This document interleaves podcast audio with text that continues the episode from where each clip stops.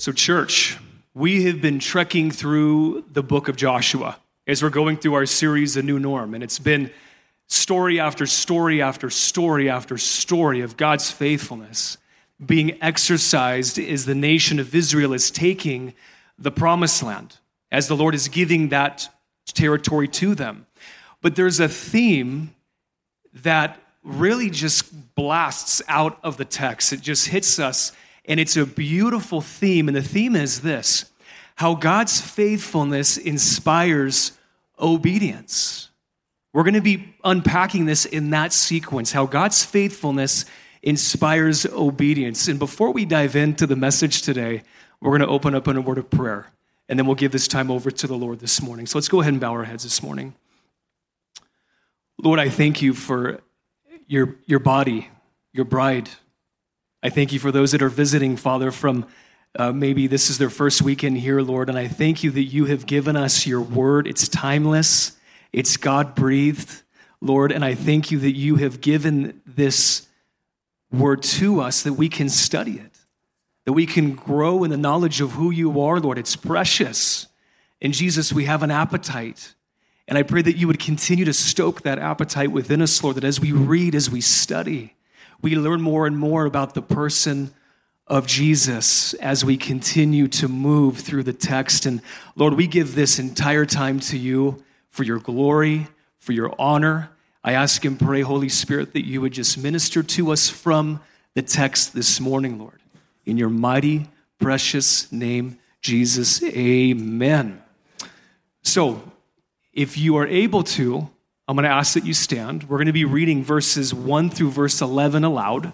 And this again is Jeremiah, I'm sorry, Joshua chapter 11, verse 1 through 11. I'm going to read the odd verses if you can read the even verses. And I told the first service this there are some interesting names of kings and of regions within the text.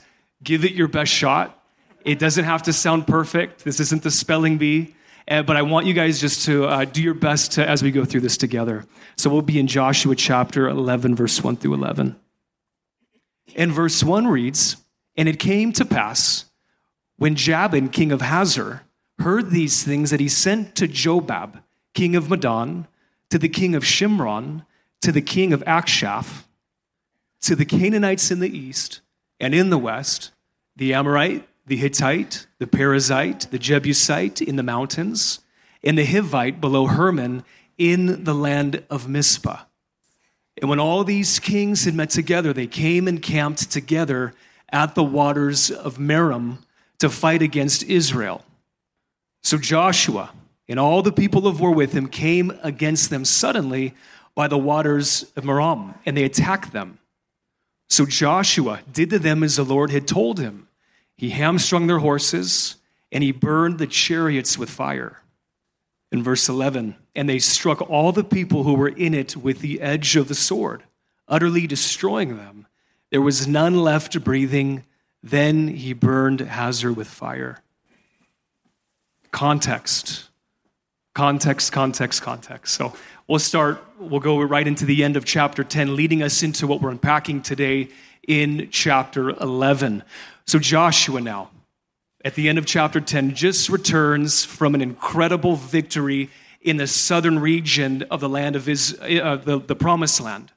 And now what's happened is the kings of the south have suffered a awful defeat, a massive defeat. And what happens now is that there's one more region to take. This is the last region of the last of the military campaigns of the major military campaigns in the promised land. It's the land of the north, what we would call today parts of northern Palestine. And we're going to be unpacking Joshua chapter 11, verse 1 through 5 now. So, verse 1 tells us that there's this king. His name's Jabin, the king of Hazor. He hears about the recent victories that have taken place in the south, and now he sees the imminent threat moving to the north. He knows that they are coming for the land in the north. Verse uh, 10 identifies, I'm sorry, the beginning of the section identifies that he, it's the head of all those kingdoms of the north. So now Jabin, in desperation, calls for this coalition of kingdoms in the northern region to align themselves with him. And the Bible tells us that the, the countless soldiers cannot even be numbered. They're as this, the sand on the seashore. And what they're doing is they're creating this unified front, this offensive to stop the nation of Israel. And now this coalition of enemy soldiers are at this place called the Waters of Merom, and they are now preparing to engage the Israelites. They're all in this spot. Everyone's suited up. Everyone's ready for war. And now we pick up in verse 6.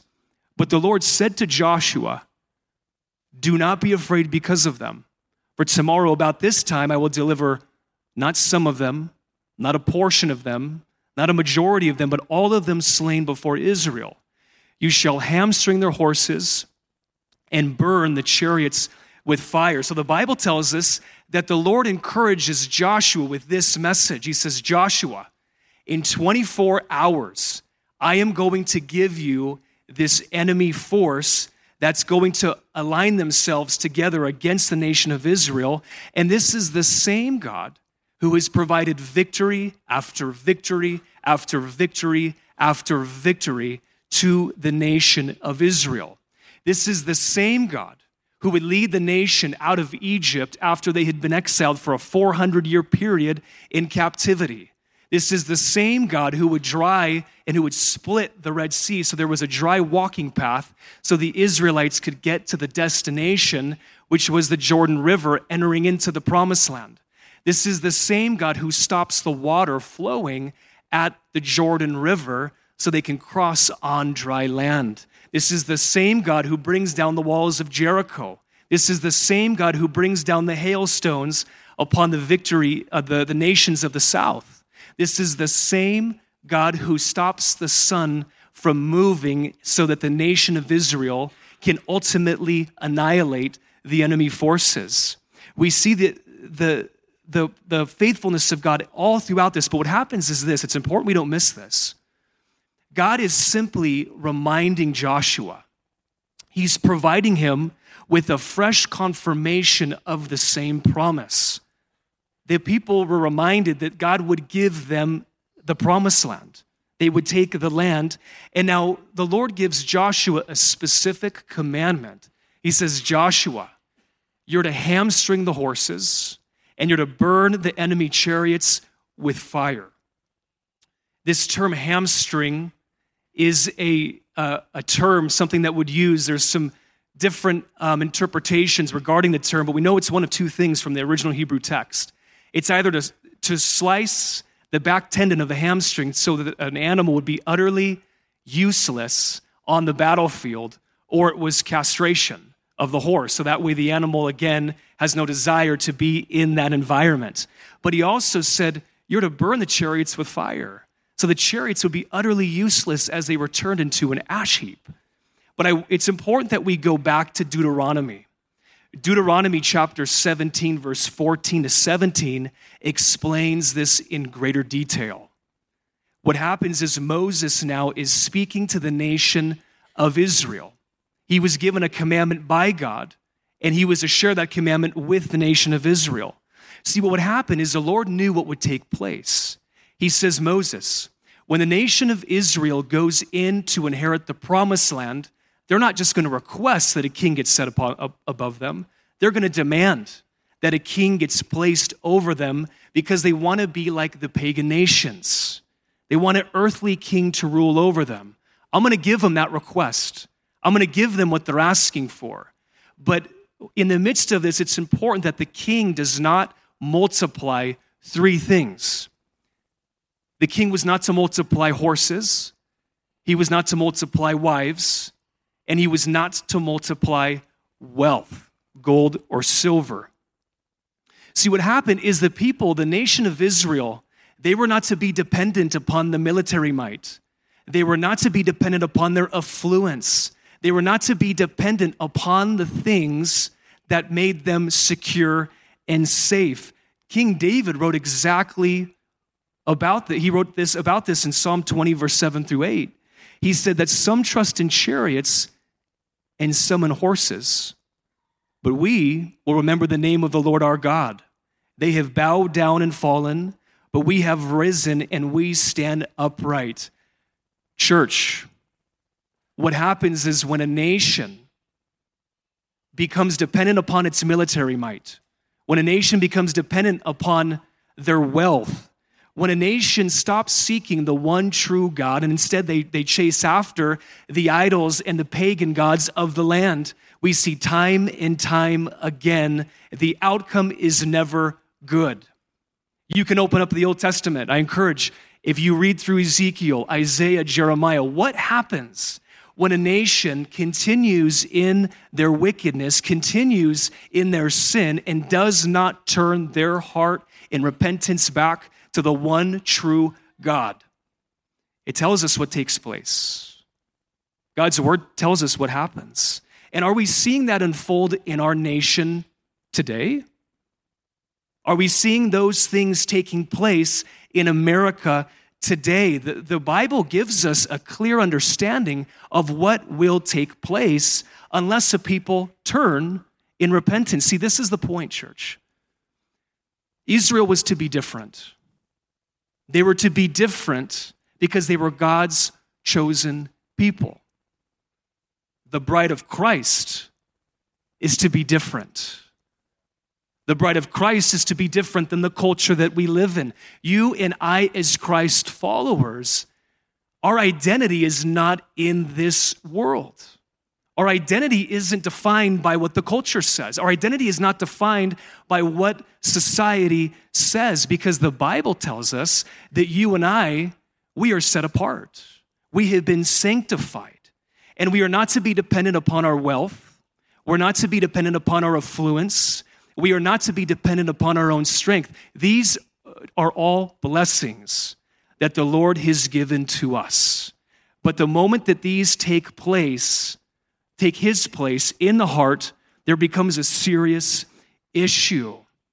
So, my challenge for us today is to think about this question Are there chariots, are there horses in our lives today that the Lord is saying, Stop?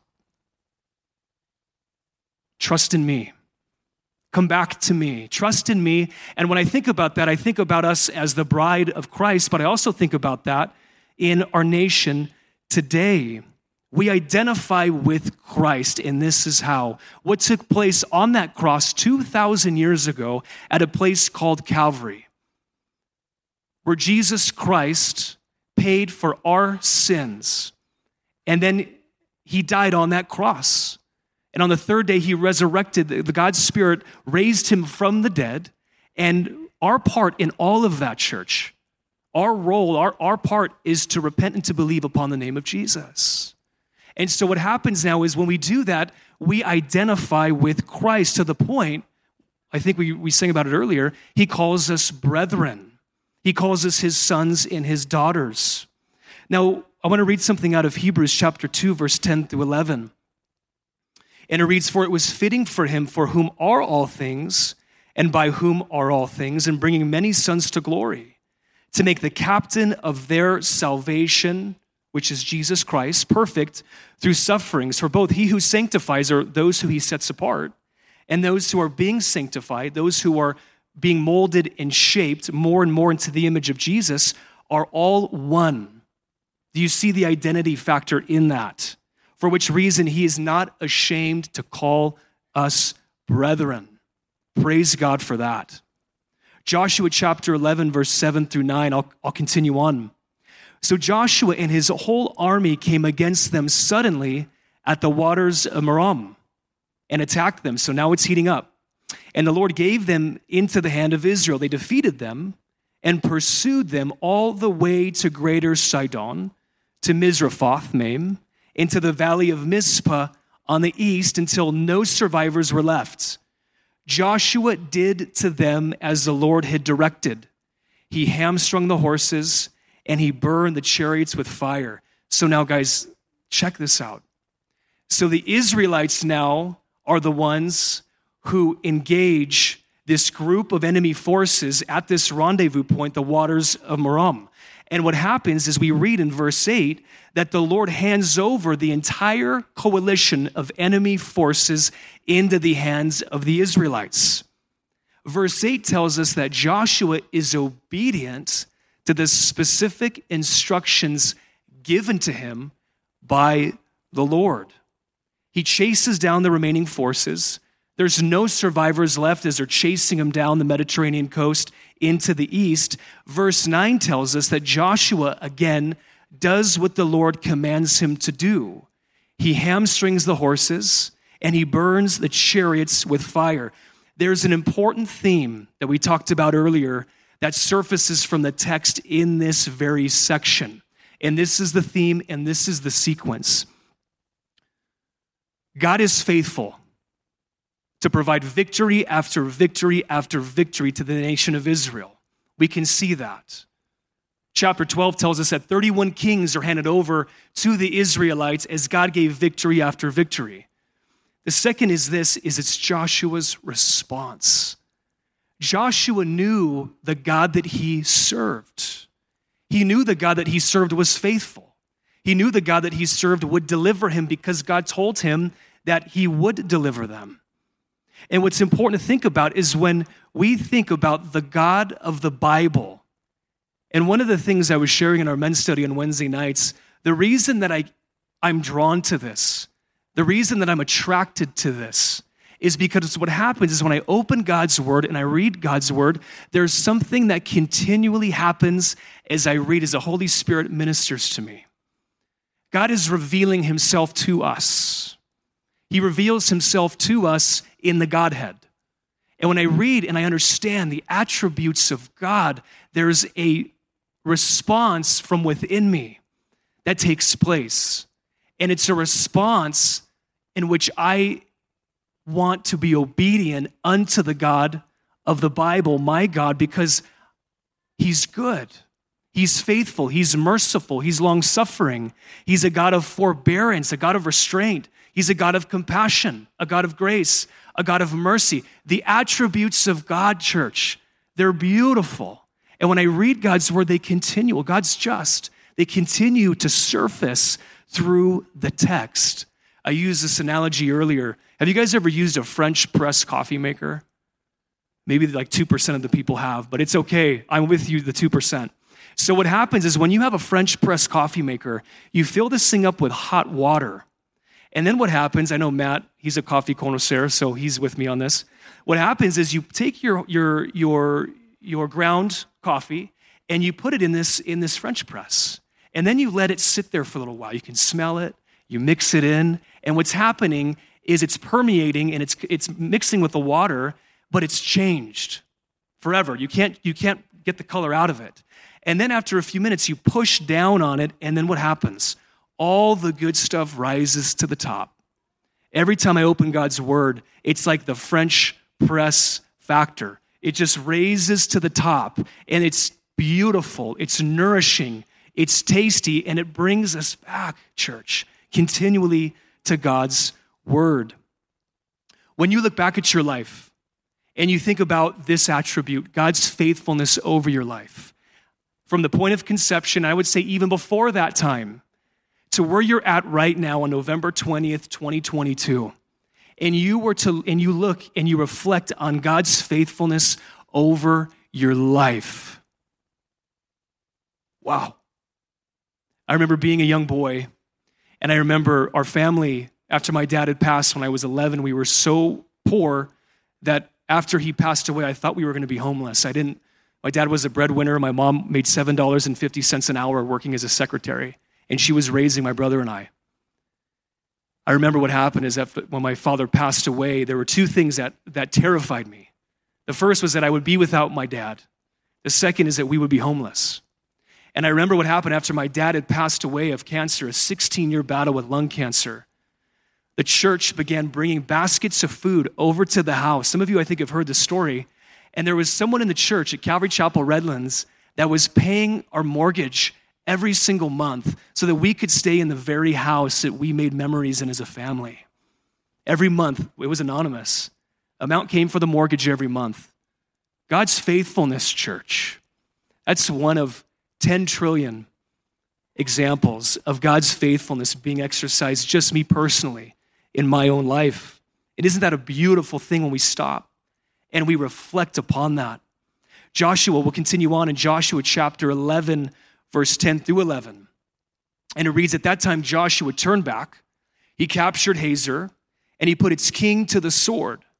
Hazor had been the head of all these kingdoms, everyone in it they put to the sword, and they totally destroyed them, not sparing anyone that breathed, and he burned Hazor itself. So now, Joshua has finished chasing down those who were in full retreat, and now his attention is to go to Hazor and to take care of that kingdom and the king who instigated the engagement against the Israelites. God's word says that Hazor was the head of all those nations. And verse 10 tells us that nobody in the entire kingdom was spared. Nothing that had breath in its body was spared. And they burned the city with fire. Let me pause there. Some people would read this and they would say, Garrett, how do you reconcile this? I've had discussions about this with, with the atheist and the agnostic. Garrett, how do you reconcile this in the Bible? If your God is a God of love, how could he exercise such a brutal, such an awful judgment against this people? The question or the response to the question is, is simple. It was that nation, it was the Canaanites who brought God's judgment upon themselves because of their own sin. Do you see that? Can we all agree on that? That's the response to the question of the agnostic and the atheist when we answer them, by the way, in love. That is the response. One of the things that is important for us to look at too is why. Why were the Canaanites driven from the land? This is where we get to move through the Bible. We're going to be going back to Leviticus chapter 18. In Leviticus chapter 18, it's a dense section, but the meat of it related to the point today is this God speaking to Moses tells Moses, I want you to share something with the people. There's sin in the land of Canaan, and the people continue sinning. And because of this, I am going to drive out the nation of the Canaanites, and I'm going to use it, the nation of Israel to be an instrument of my judgment to execute that upon them. But there's a list of things that were taking place in Canaan and this is the reason why God's judgment was brought upon it. We read that sexual immorality through incestuous relationships were rampant in that nation. Adultery, child sacrifice, bestiality, homosexuality, these were things that were taking place in this land. I want to read, I want to continue in the text regarding Leviticus chapter 18, 24 to 20 now. I'm going to read this to you. These are the words of the Lord as he's speaking to Moses. Do not defile yourself with any of these things. For by all these the nations are defiled, which I am casting out before you, for the land is defiled. Strong language. Therefore, I visit the punishment of its iniquity upon it, and the land vomits out its inhabitants.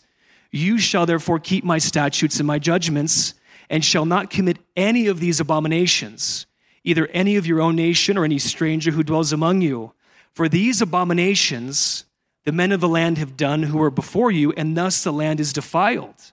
Lest the land vomit you out also when you defile it, as it vomited out the nations that were before you. So, my question for us this morning is this Is even the pagan nation accountable to God? Is every people, nation, tribe accountable to God? Let's go back to Scripture and see what Scripture says about it. This is Romans chapter 1, verse 18. For the wrath of God is revealed from heaven against all ungodliness and unrighteousness of men who suppress the truth and unrighteousness. Let me paint a picture for everyone this morning. Have you guys ever been in a, in a pool and you're playing with your kids, your nieces, and your nephews, and you have a basketball, a water polo ball, it could be a soccer ball, and you're trying to submerge that thing in the water? It's tough it takes force, it takes energy, it takes muscle to keep that suppressed. There is an active suppression that takes place. That's what it looks like when one suppresses truth. There is an active suppression, do you see? And it takes force, it takes energy to do that.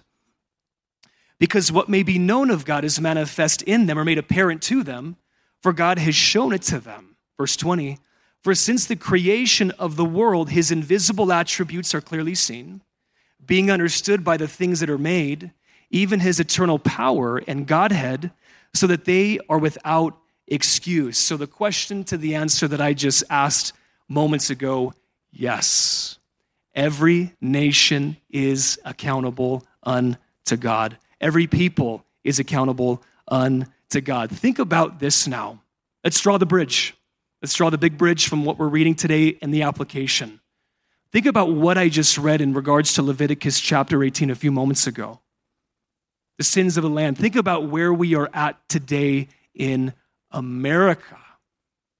Wow. Do we see similarities? Do we see things that are unfolding here in America at this very time right now? On November 8th, 2022, we had a big election take place. And what happened is within the election, one of the most important bills that probably has ever, I would say, the most important bill that has ever moved through California legislation went and was voted yes on. Some of you may have heard it, it's called Proposition 1. Proposition 1, basically, what it, it does now is it enshrines the right to abortion in the California Constitution. These are now considered our, our California values in California. Some would say, well, Garrett, this is a political issue. I would say this is not a political issue because I bring it back to God's word, and God's, and God's word reminds us this is, a, this is a morality issue. So now, with that picture painted, how are we as the bride of Christ, how are we as Christ's followers called to stand? And what are we called to do? I remember we went to Ironwood last Friday and Pastor Ron was preaching, was speaking on Second Corinthians chapter 5, verse 17 to, to 20, 21. And our mission, church, our objective was given to us 2,000 years ago on the top of the mountain prior to the ascension of Christ. He says, Go and make disciples of all the nations, baptizing them in the name of the Father, Son, and Holy Spirit. That is our commission. That is our assignment. That is our holy privilege that has been entrusted to us. How are we to stand? We're called to be salt and light through the ministering, through the preaching of God's word, and we're also called to stand for righteousness. Even when standing for righteousness goes against the moral code of the culture. Do you see that? Even when standing for righteousness leads to persecution, even when standing for righteousness is not popular. Jesus knew what this was. He reminded us of this in Matthew chapter 5 verse 11. He says, "Blessed are you when they revile and persecute you, and they say all kinds of evil against you falsely for my sake." Wow. What are we called to do as Christ's followers? This may be a hard pill to swallow. This may be difficult for everyone in this room to hear. It was difficult for me, and God convicted me by His Holy Spirit, and now my prayers have changed. We are called to pray for those in positions of leadership. We're called to pray for our governor. We're called to pray for our assemblymen, our assemblywomen, our congressmen, our senators, our president, and our vice president. Because of this, Paul would remind Timothy in Timothy 1 Timothy chapter 2, he would say, Timothy, pray for those in positions of power, and that ultimately they would come to the knowledge of truth in Christ Jesus. We can never forget that. We can never forget how important it is, and we have been commissioned to do that. So, will we do it? Will we do it? we have a group of men on Wednesday nights who we keep each other accountable in terms of our prayer life, in terms of our walk, in terms of what we're doing. And that is a prayer that has, was hard at first for us to begin praying. And then we begin praying more and more often like that. And it's changed everything. What are we called to do? How are we called to stand? In January 30th, 1933, there was a, a man in Germany who was just voted in as Chancellor of Germany. His name was Adolf Hitler. What happened is in 1933, this is just related to our position and how we're called to stand. In 1933, there was something called the Enablement Act that was passed. This was, this was two months after he was brought in as chancellor in Egypt. I'm sorry, in Germany, not Egypt. He wasn't Pharaoh. So, this is the thing that happens. This is what happens. He's brought in, the Enablement Act is passed. And then what happens is the Jews start getting pushed out of society. Their businesses are boycotted. And then what happens is this the German party, the Nazi party, says, You are to no longer have Christian pastors that are of Jewish ethnicity preach from your pulpit. You got to put you got to pull them back. You, they cannot do that. That's against what we're what we're mandating. What would happen is during this time, the church, the Protestant church in Germany, was split. They didn't know what to do. It actually split into three different groups, three different camps. 18,000 Protestant churches were broken up this way. Out of the 3,000 of the 18,000, they aligned themselves to Adolf Hitler. They flew in front of their churches swastikas with crosses on them. They aligned themselves with the anti Semitic ideologies of the Third Reich. They completely compromised. They backed up. They let the state take over what was being preached. They pulled pastors from the pulpit. 12,000 churches didn't know how to stand. They were terrified. What do we do? How do we stand? And what happened is there was this last camp of 3,000 churches, and they identified, they deemed themselves with this title, the Confessing Church. 3,000 churches said, You are not going to tell us that we have to pull pastors that have a calling upon their life to preach the word of God from the pulpit. We're not going to pull them. They continued to preach the message of the gospel when it was dangerous. They continued to stand for righteousness even when it led to persecution. Out of those 3,000 pastors, that stood for righteousness, 700 of them disappeared. The Nazis arrested them because they were not aligning themselves to what Adolf Hitler had wanted. He wanted a one evangelical pro Nazi church in Germany. And they said, no. That goes against everything that we are called to do. We're called to preach God's word and we're called to be salt and light. We're called to stand for righteousness. I want to share that with you because it's important that we look at this point. This was early 1930s. Fast forward to 1945, the end of the Holocaust. Do we think, did they think, that the atrocities that would take place within a 10 year period were even possible? Six million men, women, and children, their lives taken from them because they were identified as deplorables. They were identified as the unwanted. They were a threat to the state. I share this with you because it's important that we look at that. When we're reminded of what we're called to do, how we're called to stand, church, it's so important.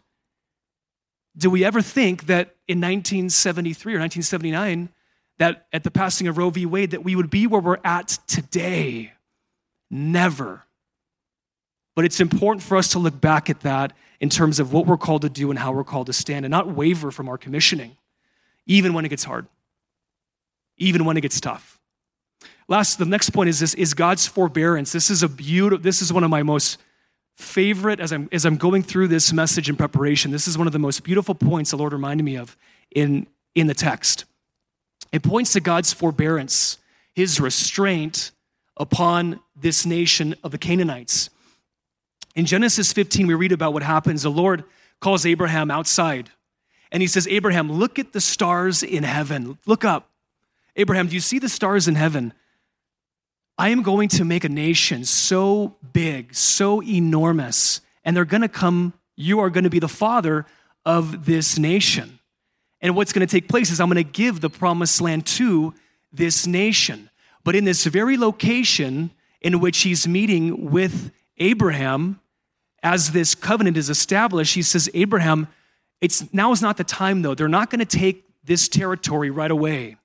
Four generations will go by, and then they will come back to this very place. because the measure or the fullness of the sins of the Amorites or the Canaanites has not yet reached its fullness. Do you see the link in that? Hundreds of years have gone by. God, in His patience, His long suffering, His forbearance, giving the people opportunities to turn their hearts to Him, to repent to Him, but there was no progress made in that area. So now the Lord says, Joshua, Israelites, you are going to be a vessel of an instrument of my judgment upon this land, and I'm going to use you to take this area. God refrained.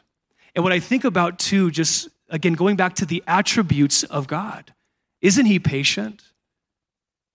When you look at your own life, I look at my life, the Lord has been, I, I can't even, there's no words to declare how patient He has been with me how merciful he has been to me, how compassionate, how kind he has been to me. Maybe I'm the only one. I don't think I am, but maybe I'm the only one because when I look back at my life and I see, God, when I look at your scripture, I see your forbearance, I see your patience, I see your mercy and your grace literally just being exercised over my life, not every hour, not every day, moment by moment. And it's important that we remember that. It's important that we hold fast to that because, again, it gets us into this portion. As we're getting ready to close, Joshua chapter 11, verse 23, it reads So Joshua took the whole land according to all the Lord had said to Moses. And Joshua gave it as an inheritance to Israel according to their division by their tribes. Then the land rested from war. This is the end of chapter 11. We read about the outcome. The North has been defeated. The major military campaigns have, been, have come to an end. And now the distribution of land to the 12 tribes is, being, is getting ready to take place. I don't want to go too far ahead now, but going into chapter 12, we see a summary of the kings, a summary of the regions that belonged to those kings that were taken by the nation of Israel. How many nations, how many kings were taken by the Israelites? The Bible tells us 31. 31 kings and 31 nations were taken by the nation of Israel. And I want to close this off with this important passage or, or, thought as we walk away and as we enter into worship. And this is going to close us off, but this is the theme, and it goes in this sequence God was faithful to deliver territory after territory kingdom after kingdom, nation after nation to the Israelites. Joshua was obedient to follow what God had called him to do in leading the Israelites to accomplish what God had given them to do.